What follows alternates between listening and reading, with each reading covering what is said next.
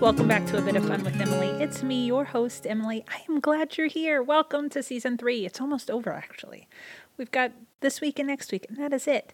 If you've been around since the beginning, it's really good to see you. Thank you for coming back. If you're new, welcome. This is a safe space where I talk about pop culture that has no real relevance to anything. I also like to throw in random stories about myself, which is just kind of fun for me, and you get the chance to hear about a really weird girl who likes movies too much. This season, of course, we're exploring movie musicals. It's another list day. For this episode, we're diving into my top lists of musicals from the 1980s and 90s. And this was hard. Let's just let's put it out there. Let's just say it and be done with it. The 80s and 90s were not the golden years of the movie musical. And the Googles was terribly unhelpful and confusing in what their metadata is calling a musical during those decades. Just because there is music in a movie does not a musical movie make.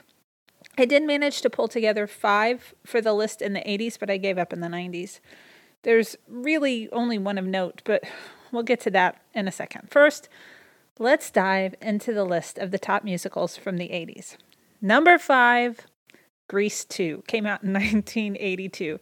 This is probably by far the cheesiest movie I will be talking about this season. Ah, actually, there's one in the 90s that's pretty cheesy too. But it's on this list because I find the music perfectly hilarious and campy, and you get a young Michelle Pfeiffer. So that feels like reason enough, you know? It's a new generation at Rydell High, a new delegation of T Birds and Pink Ladies. When this young guy from England enrolls into the school, he actually knows Frenchie from the original. There's a few people that are back. The principal's the same, uh, but he he ends up falling for Stephanie, who is a pink lady She's not quite the leader. There doesn't seem to be a standout leader. She's she is kind of the Rizzo character though. She's kind of the bad girl in the group. Well, he throws everything into chaos. He goes and buys a motorcycle and he starts wearing really tight clothing, bodysuits, uh, and shows up in random locations to catch your eye. It works. He he's the cool rider. I always said I would never sing but it just movie musicals it just brings it out of me i cannot stop it so he becomes the mysterious motorcycle guy that she just falls in love with much to the chagrin of Nogerelli, who was Stephanie's ex-boyfriend and the leader of the T-Birds. The movie, the movie is ridiculous.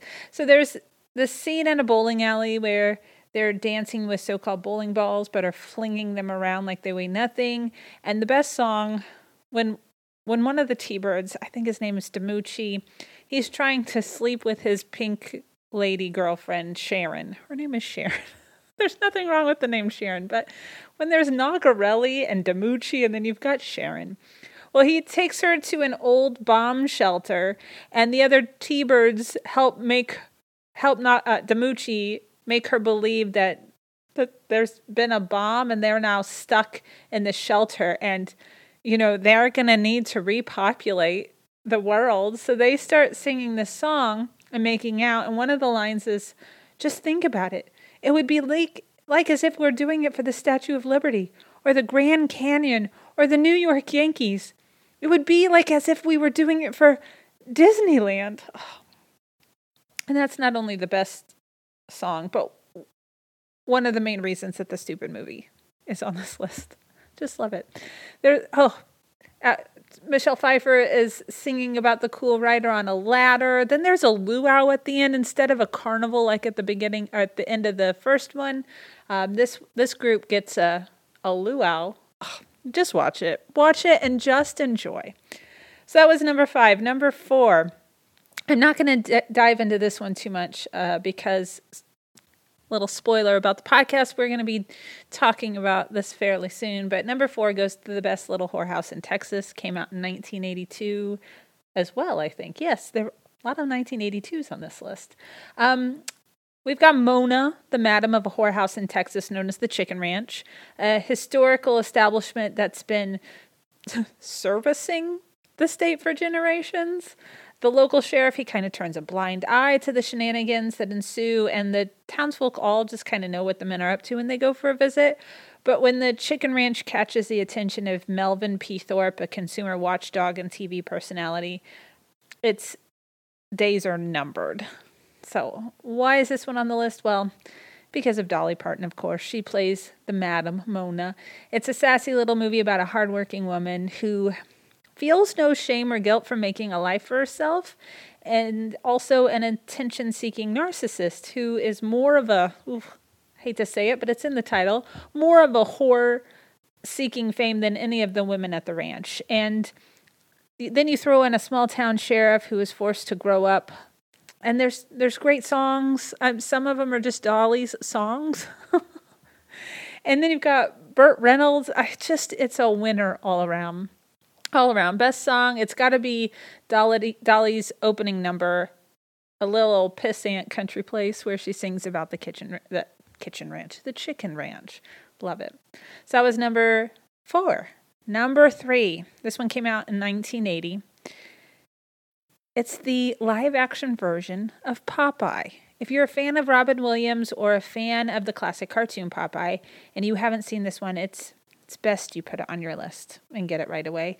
It really is just that. It's just kind of a live action version of the cartoons. Popeye arrives in Sweet Haven looking for his pappy and is immediately seen as kind of an outsider among the quirky residents. He gets a place at a local boarding house where he meets Olive Oyl, who is getting engaged to Bluto, the kind of angry pseudo mayor of the town. Um, he kind of leads, not even by default.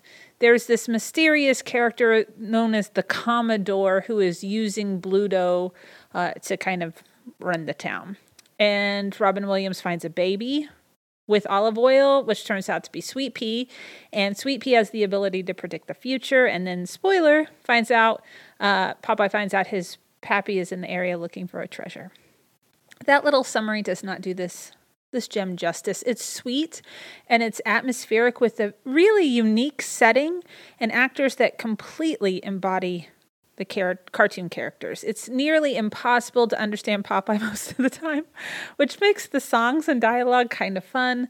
Olive Oyl, oh, well, I'll get to that, I guess. But this live adaptation is just way before its time and one that doesn't get enough respect and recognition. The best song, it's called He's Large. Um, so Olive Oyl is getting ready for her engagement party. She is really wanting to run away.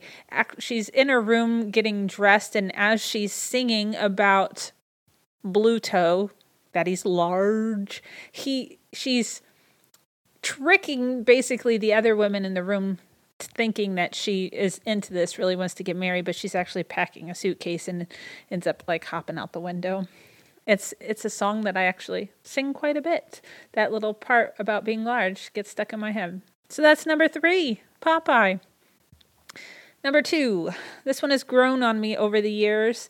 The first time I saw it, I thought it was kind of overly long, but with m- multiple viewings and a discovery that the movie was directed by Frank Oz, and really getting an appreciation for the songs. It is now one of my faves of the 80s. It's Little Shop of Horrors, came out in 1986. You have Seymour Krelborn. He works in Mushnick's flower shop in Skid Row. He's kind of this nerdy guy that takes care of the plants, has a hard time talking to people, and is just hopeful, hopelessly in love with his coworker Audrey, who's in a in an abusive relationship with a psychotic dentist. And one day Seymour discovers this plant species he's never seen, and he gets it into his head that if um, they put this plant in the window so that passersby see it, it'll you know draw their attention and encourage them to come into this the floundering store. They're not selling any plants. Well, the plan works, and Mushnick's place gets a lot of business. But then Seymour discovers that his strange little plant is actually a a carnivorous alien species that needs human blood to survive, completely turning his quiet life upside down. So, why is this one on the list? Rick Moranis has had such a run before he decided to step away from acting. He definitely found his little corner of the acting world as the kind of dorky, unassuming wallflower that you just can't help but love. I mean, everything. He's that way in Ghostbusters, Little Giants, Honey, I'd Shrunk the Kids. This one is filled with a dark kind of humor that I really enjoy, a, a doo woppy soundtrack almost, and tons of high profile cameos that really up the ante. you know they're coming, but every time you see different people, uh, you get kind of excited that they're there. Rumor has it that there's a remake in production, and I can't I can't wait for that. Best song goes to um, Suddenly Seymour, of course. The way Ellen Greene's Audrey sings, and I, I wish I could mimic it, I cannot, but she sings Suddenly Seymour, just that line. Suddenly, the way she does it as the song goes on kills me. It gets more dramatic and almost choppy. She enunciates everything. It's just really funny. so that is number two. And hopefully, you know what number one is. If you've been listening, you know what number one is. Number one is, of course, Annie also came out in 1982. Apparently, 82 was a good year for musicals. They all just came out in 82. I've already sung the praises of this favorite. I mean, it's my all time favorite musical. It's just a sweet story about an orphan who basically wins the lottery and gets to spend the week living with a billionaire who eventually adopts her. Please listen to the episode. I think it was episode four to hear me just go on and on and on about it. But it's a movie about resilience and hope and leaping lizards. So check out episode four. Best song though goes to Maybe. Uh, so we hear Annie sing it at the very beginning of the movie. That's that's kind of that's the opening scene really she's sitting in a windowsill in the orphanage and she's singing maybe um, dreaming about the family she hopes to be reunited with one day and who in her head she dreams that they are. But then there's, I don't know, is it called a reprise? Reprise? Reprise? Reprise. But you hear um, the song come back. So when Annie is driving away with the fake Mudges, there's been the the quest to find Annie's parents. Um, Daddy Warbucks is offering this reward if if anybody can find them or knows their whereabouts. Miss Hannigan, who runs the orphanage, her brother and his girlfriend pretend to be them. They get Annie and the reward. They're driving off. And then you hear Daddy Warbucks, um, Albert Finney, sing a version of it, and it just kind of breaks your heart. And maybe I'll forget just how much she meant to me. I just, I love it. It's my favorite. Okay, now about the 90s. Uh, I only managed to come up with three titles. I considered putting some animated Disney movies on the list, but since I've already talked about them in season one, I thought it best to just be honest and say that the 90s were a horrible decade for movie musicals, and finding three was even a stretch. There is only one of note that is near and dear to my heart, and that episode was posted last Friday, so hopefully you know which one I'm going to say. Um, but now that that's been said, here's the th- three musicals I could come up with. Number three goes to 1999's Joseph and the Amazing Technicolor Dreamcoat. This one walks the line of not counting, too. The vast majority of the musical is set up like a theater production, but since they do have clips of kids in a singing in a school singing, I'm going to count it. In case you're not familiar, this lovely little musical tells the story of Joseph, son of Jacob, and he's one of 12 brothers. He is gifted a beautifully colored coat by his father, which really shows how much he's adored by his father and kind of gives him favor in the eyes of his brothers who get pretty ticked off by the whole event. Then pair that with the fact that Joseph has a prophetic dream where he is ruling over them and that just pushes them over the edge. So they um, they think about pushing him over the edge of a of a pit, but instead decide to sell him to a passing group of Israelites to become a slave. Then they took the coat, tear it up, and return home to tell their father that Joseph has been killed. Meanwhile, Joseph is taken into in Egypt, where he ends up serving this wealthy guy named Potiphar. He catches the eye of his master's wife turns down her advances but gets thrown into jail anyway because Potiphar is jealous and jumpy. While there in jail, he starts interpreting dreams for his cellmates of sorts. Um, and this catches the eye of the Pharaoh who's been having dreams, but nobody's been able to interpret them. So he gets brought before the Pharaoh to do some dreamy things. Uh, through the interpretations and, of course, through the um, grace of God. It's a God given gift. He ends up saving Egypt from dying away in a famine and then eventually gets the chance to stand before his brothers when they come begging for help, not realizing it's him. Why is this one on the list? Even though Donny Osmond is a little cringy, the, the long dark hair, uh, just, hmm. but there's a narrator throughout the story, which you don't see very often in anything. I really like a narrator that speaks to the audience, and and the songs are quirky, and it's a collection of styles and vibes. So I just, the more I watch it, the more I really appreciate it, especially because of the music. Best song, I'm going to give to the song Benjamin Calypso. It's towards the end of the show. So while in Egypt, Joseph tricks his brothers and attempts to get the youngest brother Benjamin arrested as a thief, kind of in retaliation. But the other brothers uh, speak up and try to take the blame um, for the suspected thievery, which kind of turns the tide for Joseph, realizing his brothers aren't the murderous, screamed eyed monsters that they were before that got him sold to the Israelites. So that is number two, or number three. Sorry. Now on to number two. Number two, again, the 90s were a terrible time for movie musicals. But we did get 1990s Crybaby, which is itself horrible but holds a weirdly special place in my heart. It's 1954 Baltimore, a much different vibe than Hairspray in 1962, which we'll talk about next week. We've got Wade Crybaby Walker, who's played by Johnny Depp. He's one of the no good ruffians, I guess, that runs around town with his equally no good posse known as the Drapes, and Crybaby catches the eye of Allison, a goody two shoes who lives on the right side of the tracks, also known as Square. And Allison is just really bored with her life and being a goody two shoes. So she gets invited to the Drape side of town for a party at Turkey Point, their local hangout, where she gets on a stage with the rock star Crybaby for a song. But squares don't sing with drapes.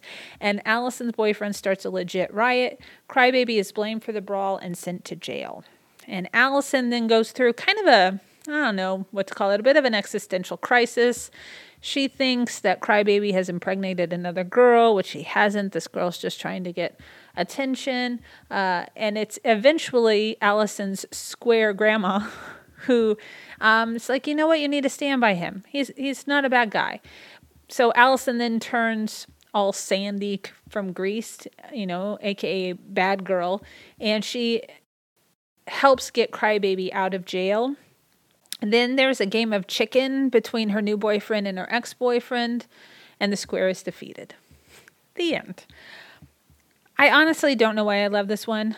It's it's one of those that my older brother makes fun of me uh, about. Uh, he makes fun of me a lot, but we we have differing movie t- tastes, I guess, uh, especially in movie musicals.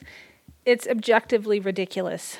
But like I said, there's a young Johnny Depp before he went all crazy. It's set in the stylized, idyllic 1950s. The characters are quirky or downright weird, and the songs are pretty catchy. And isn't that all you really need in a movie musical? Best song is going to go to Please Mr. Jailer. So, as Allison is trying to get Crybaby out of jail. She ends up standing outside of the prison on a car singing, Please, Mr. Jailer. Um, and does, you know, in her bad girl red dress. It's a lot of fun. So that's number two. And number one, of course, is going to go to 1992's Newsy. And for the full conversation about that one, I'm not going to make you listen to it all over again because we just did that on Friday.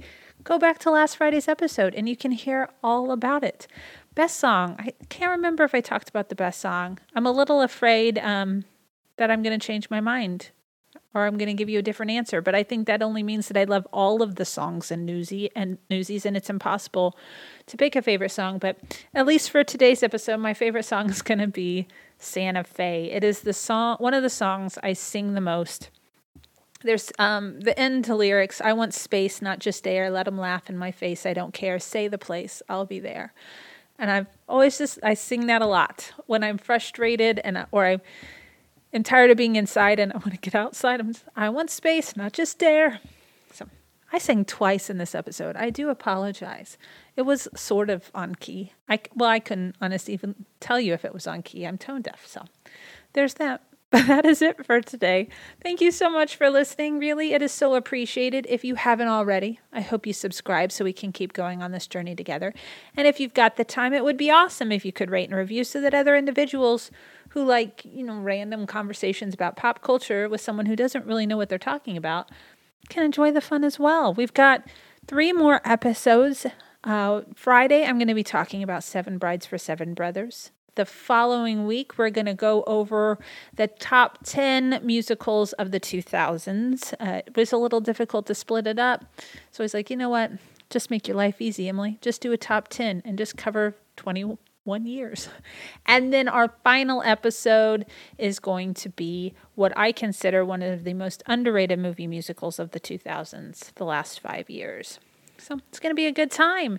If you could also share the podcast, that would be awesome. That way others can join us on the fun. You can follow me on Instagram and Twitter at, at GnomeGirlM and on Facebook is A Bit of Fun with Emily. Go have yourself a bit of fun today, and I will see you next time.